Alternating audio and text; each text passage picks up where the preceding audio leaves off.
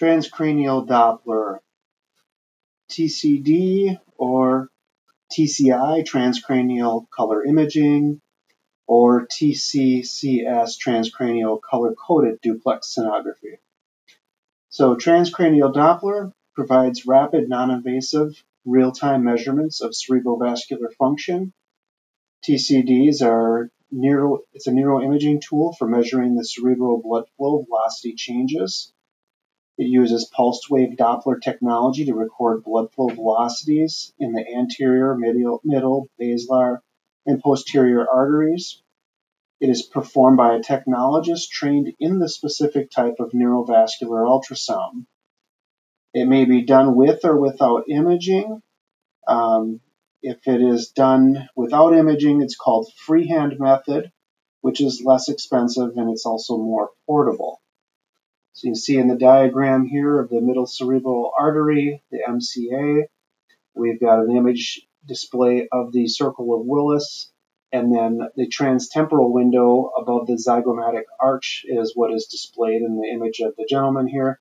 And uh, we're looking at 2 megahertz pulse Doppler probe.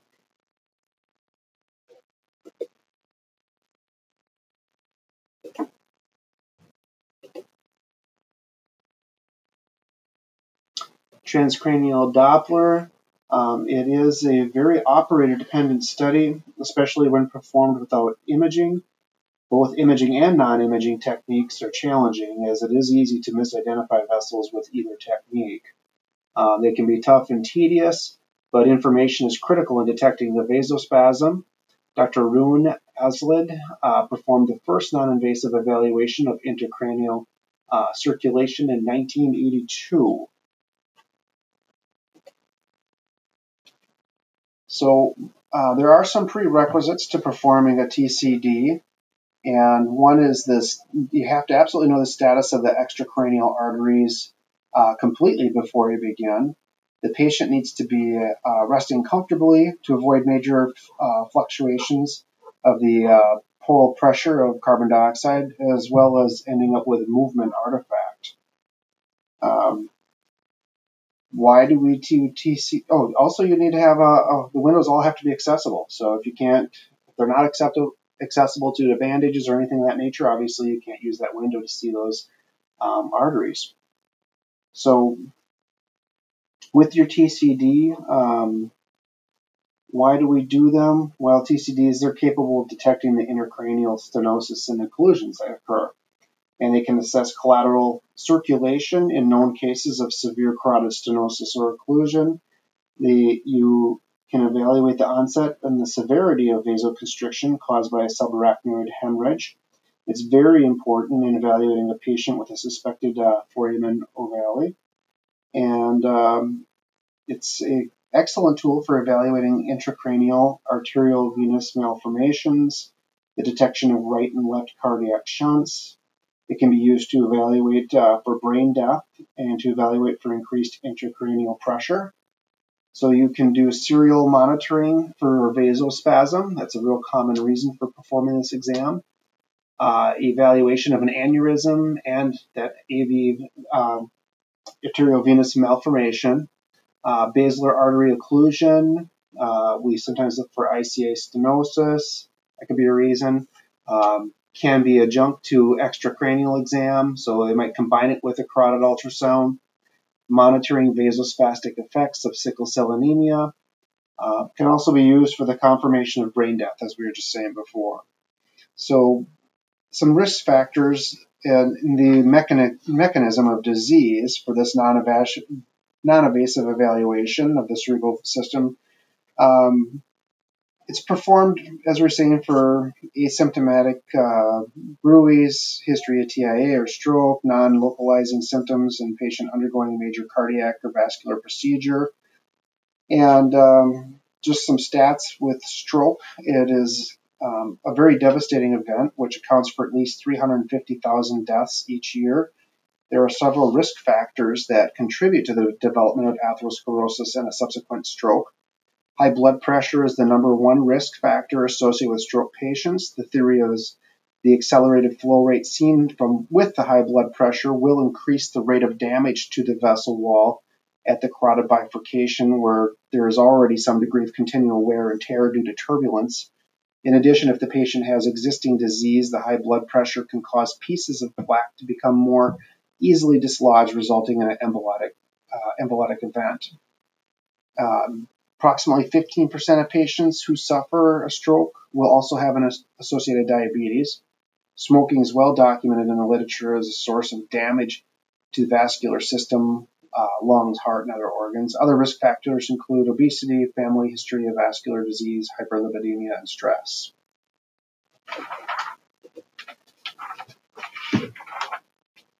So how do we image transcranially? Uh, we use pulsed array transducer. Um, the IU22 Philips machine uses the S51 or equivalent. So that machine will get you a, uh, the images as well. Uh, with color Doppler, we use spectral Doppler, and uh, we have a unilateral method. You're scanning one side at a time.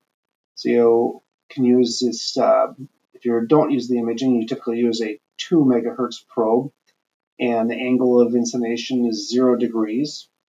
And the three most common windows are the transforaminal and the transtemporal, transorbital, and the standard method of quantifying velocities is the average mean velocity. So that is time averaged mean velocity. So again, we use that uh, 2 megahertz pulsed Doppler with spectral analysis. And the transforaminal approach, or aka sub-occipital approach, uh, utilizes the upper neck back of the head at the foramen magnum for a window. The transtemporal, uh, you take an anterior to the ear and superior to the zygomatic arch approach. Uh, this is the thinnest portion of the skull. And that window has three general areas in that window, the anterior, middle, and posterior portions. And the transorbital is another window, which is over the closed eyelid. And there is actually a fourth window, uh, the submandibular under the jawline, which is used to evaluate the distal extracranial ICA primarily to provide velocity values for extra to intracranial ratio. So let's look at uh, an image of the brain here showing brain anatomy and gives you an idea what part of the brain is involved with um, different types of processes. And the, the cortical arterial system is formed by vessels which are terminal branches of the anterior, middle, and posterior cerebral arteries, and they give rise to nutrient arteries that penetrate the cortex, those different areas. The aim of a TCD is the comprehensive evaluation of blood flow in the visualized cerebral vessels. And we must know the typical anatomy and common variants of the anatomy as well. So intracranial ICA, you have the ophthalmic artery is the first branch of the uh, supraclinoid segment and therefore the first intracranial branch of the ICA. So this ophthalmic artery supplies blood to the optic nerve and retina uh, some structures in the nose, face, and meninges. And occlusion of the optic uh, ophthalmic artery uh, can produce sight-threatening conditions as well.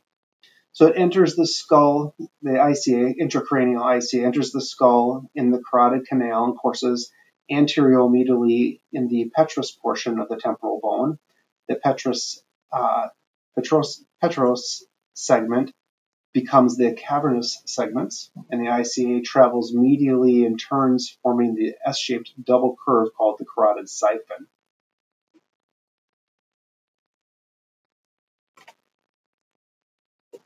So the circle of Willis. Um, so this is an intracranial communication channel, or channel, excuse me. It is uh, about the size of a 50 cent piece, and we've said that before. It lies at the base of the brain, connecting the anterior and posterior circulating systems. And when it's complete, it provides a, an important collateral pathway that maintains blood flow to the brain in cases of stenosis or occlusion. Uh, there can be uh, a number of variations of the circle of Willis, including vessel size and congenital anomalies. In addition, about half of the population has an incomplete circle of Willis. So here we can see that circle, um, which the dotted circle around here is highlighting the circle of Willis, and we can see um, where blood is coming up and how it's entering the circle of Willis, and then how it is moving blood to all the different portions of the brain.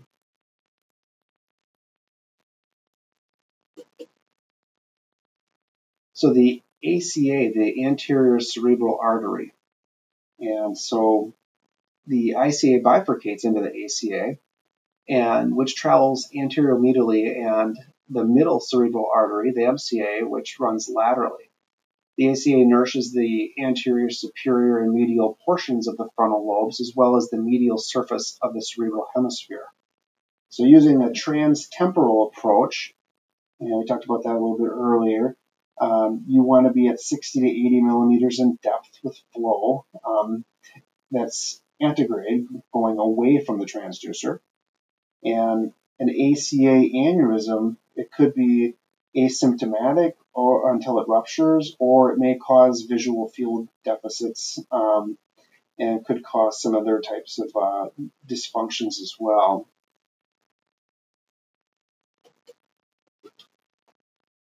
Uh, the middle cerebral artery, um, just to note, the MCA and the ACA bifurcate from the terminus of the ICA.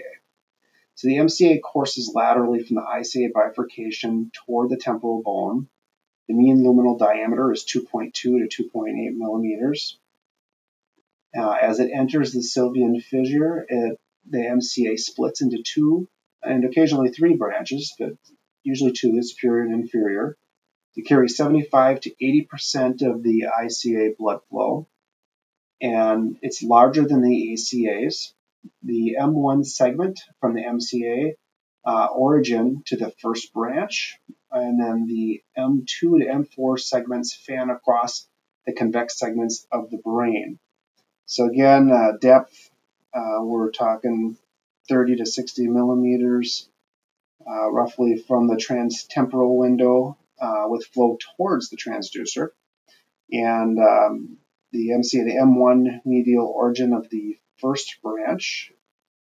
And let's, Hema, uh, if you have symptoms or problems with this uh, MCA, you can have hemiparesis or hemiplegia of the lower half of the contralateral face, or it could even happen where you have hemiparesis or hemiplegia of the upper and lower extremities, contralateral upper and lower extremities.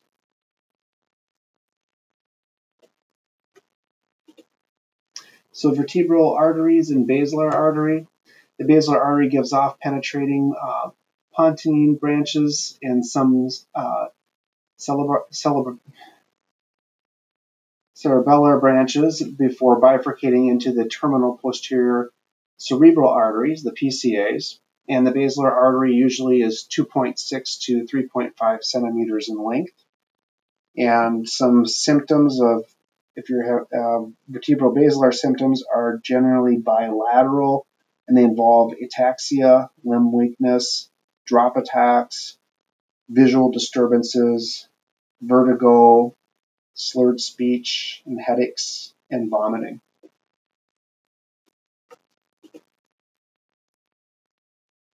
Moving on to the posterior uh, cerebral artery, the PCA, supplies blood to the midbrain, thalamus, medial occipital, and inferior temporal lobes. The P1 segment extends from the PCA origin to the uh, PCOMA, PCOMA, and the P2 segment arcs posteriorly. So you're looking at um, 60 to 70 millimeters depth from the transtemporal window with flow towards the transducer to be antegrade. And a PCA aneurysm can cause symptoms like a severe headache, visual acuity loss, and cranial nerve deficits. So here at the circle of Willis again, it's connecting the two anterior carotid systems with the posterior vertebral basilar uh, cere- cerebral um, vascular system provides for important side-to-side or anterior-posterior collateral flow, and a complete circle of Willis is present in 96% of all autopsies. Uh, but frequent variants make the perfect circle um, uh, the exception rather than the rule.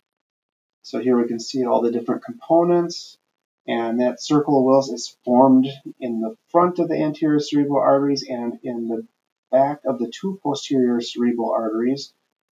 Uh, the branches of ICA are connected by the ACA, and the branches of the basilar artery are connected by the posterior communicating arteries to the middle cerebral arteries. You have um, three trunks that arise from the circle of Willis, and together they supply each cerebral hemisphere. These include the anterior cerebral arteries, the middle cerebral arteries, and the posterior cerebral arteries as well. So it was named after Thomas Willis, who was uh, lived from 1621 to 1673. And you have an anterior cerebral artery on the left and the right. You've got the anterior communicating artery, the internal carotid artery on the left and the right, posterior cerebral artery on the left and the right, posterior communicating artery on the left and the right. And the physiological significance is uh, in event of a narrowed or a blocked uh, vessel, um, can preserve the cerebral perfusion, avoid the symptoms of ischemia, and considerable anatomic variations exist, as we were saying. So the circle of Willis is an important source of collateral circulation. There are about nine congenital abnormalities, and uh, they may occur with the most common malformation being absence or hypoplasia of one or both of the communicating arteries. Uh, again, approximately 50% of the population have an incomplete circle of Willis, according to one of your texts here. And um, not surprisingly, uh, brains from patients in cerebral vascular disease have a higher incidence of anomalies than the random population. 50% or more of the population have an intact functioning circle of Willis. And um, so that would mean 50 do not. Um, but the 25%, but only 25% have the classic configuration um, and incomplete circle. So there's a num quite a few different variants. Cerebral collateral pathways. So there are um, some possibilities here. The brain is supplied with two types of arterial branches. The penetrating arteries provide nutrient supply to the central nervous system to support neural function. The superficial or circumferential arteries um, are the major arterial trunks that uh, spread over the entire surface of the cervical hemispheres, brainstem, and spinal cord. There are three categories of intracranial collateral circulation. The large interarterial connections are formed by the circle of Willis. This is a major collateral pathway that provides communication between the two common carotid arteries, um, or between the basilar artery and the right or left common uh, carotid artery. The second most important source of collateral circulation is via the intracranial extracranial pathway. This is formed by an anastomosis between the ECA and the ICA via orbital or ophthalmic or other ECA ICA branches, or excuse me, connections. The most important ECA branches are those which communicate with branches of the ophthalmic artery, and they include the facial and nasal, superficial temporal to the supraorbital, and internal maxillary to the ophthalmic, the occipital and the vertebral, and the ascending, ascending pharyngeal to the vertebral artery. Other possible connections include the occipital artery with the atlantic branch of the vertebral or the deep cervical and ascending cervical branches of the subclavian with the vertebral artery. The intracranial hyphen extracranial connections are also known as pre-Willisian anastomosis. The third source of collateral circulation is via the small intra-arterial communications and the rete mirabile or the they call it the wonderful net is a transdural anastomosis crossing the subdural space of the dural arteries on the surface of the brain. There is no effective anastomosis between neighboring cerebral artery branches, deep penetrating arteries, or superficial and deep cerebral arteries. So, um, TCD windows. So we talked about some windows just a little bit earlier. We were talking about um, the transfer foramental approach um, or the suboccipital approach is the same thing, the upper neck and back of the head through the foramen magnum. The transtemporal approach, which is anterior to the ear and superior to the zygomatic arch, and it's the thinnest portion of the skull. That has those three general windows, the anterior, medial, and posterior. The transorbital, which is over the closed eyelid, and we also mentioned that there's a fourth window that is a submandibular under the jawline approach, which is used to evaluate the distal extracranial ICA primary to uh, provide velocity values for the extra to intracranial ratio. So here we have an image of uh, a transtemporal window, and the vessels are accessible from the transtemporal window um, following. Uh, these are the MCA, ACA, the MCA slash ACA bifurcation, uh, posterior communicating artery PCA, and the terminus ICA.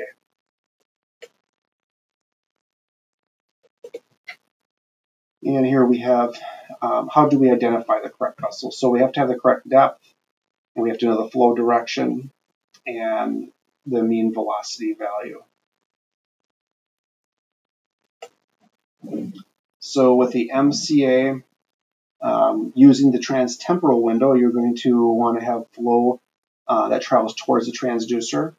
And we're looking at a depth of 3.0 to 6.0 centimeters, or 3 to 6 centimeters, with a mean velocity of 55 centimeters per second. And your angle is an anterior to superior approach. Of course, your patient's uh, supine and operator is typically at the head of the bed. And in uh, normal subjects, the MCA flow velocity will be higher than the ACA, and the ACA will be higher than the PCA. So MCA slash ACA, in this case, um, where this bifurcation, you want flow to go, uh, it's bidirectional. So flow direction is toward and away, depending on where you're sampling here and you're using a transtemporal window and you're angling anterior and inferior. Your depth is set at 5.6 to 6.5 centimeters. And the signal, this signalus area serves as an excellent landmark for um, the remaining exam.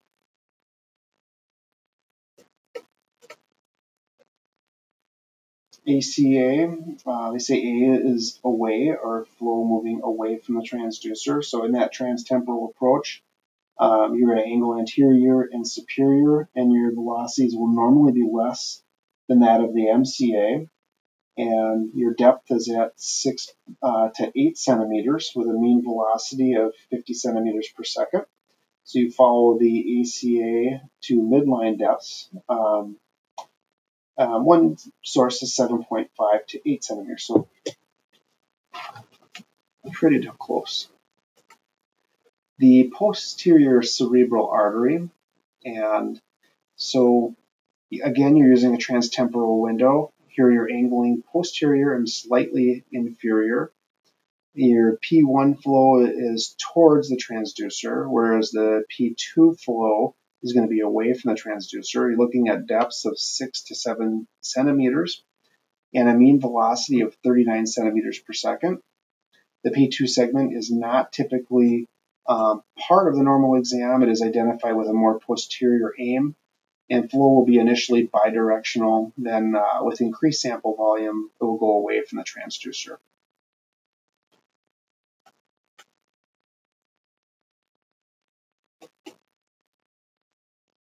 So over here you have an image showing your suboccipital window, which is going through the foramen magnum.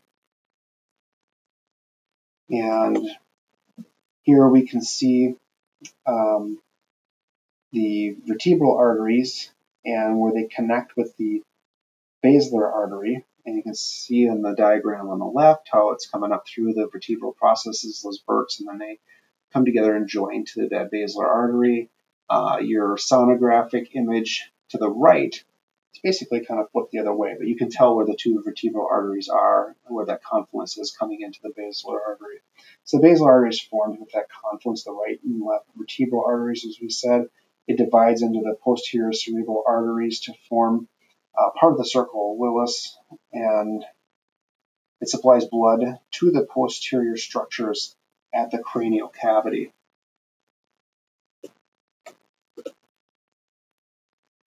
Here we have some transtemporal um, anatomy with some sonic uh, ultrasound images.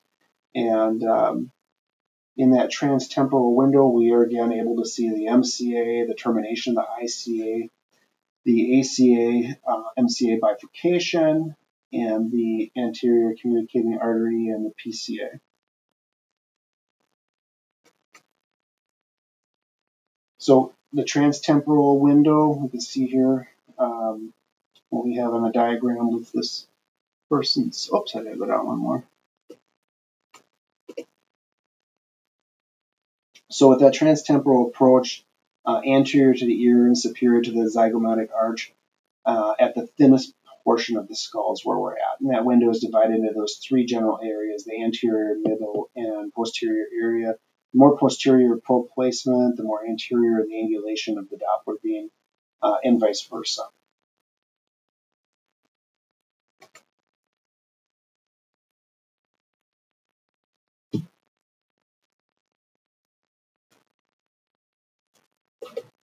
So here we have a transparietal window, which is less often used.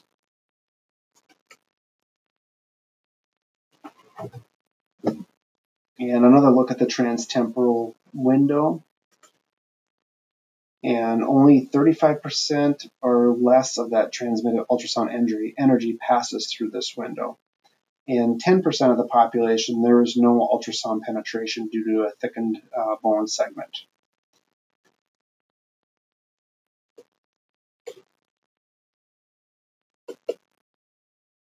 Cerebral aneurysm uh, rupture happens to approximately 28,000 uh, people annually Mortality rate exceeds 50%. Those that survive face aneurysm clipping, and subarachnoid hemorrhage may cause the vessel to vasospasm. So let's talk about cerebral vasospasm. So it's a complication of the subarachnoid hemorrhage. It's related to rupture of an intracranial aneurysm or an arterial venous malformation, uh, hypertensive bleed, or brain trauma. It's functional, uh, transient narrowing of the arteries.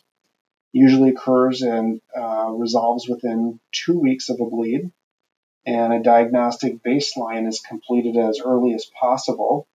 So that being a, a TCD done as soon as possible, then daily exams are performed after that baseline has been established to see if the vasospasm if a vasospasm develops. Um, they can be mild to severe. They may occur in any major cerebral vessel and commonly delayed in onset uh, several days post-op.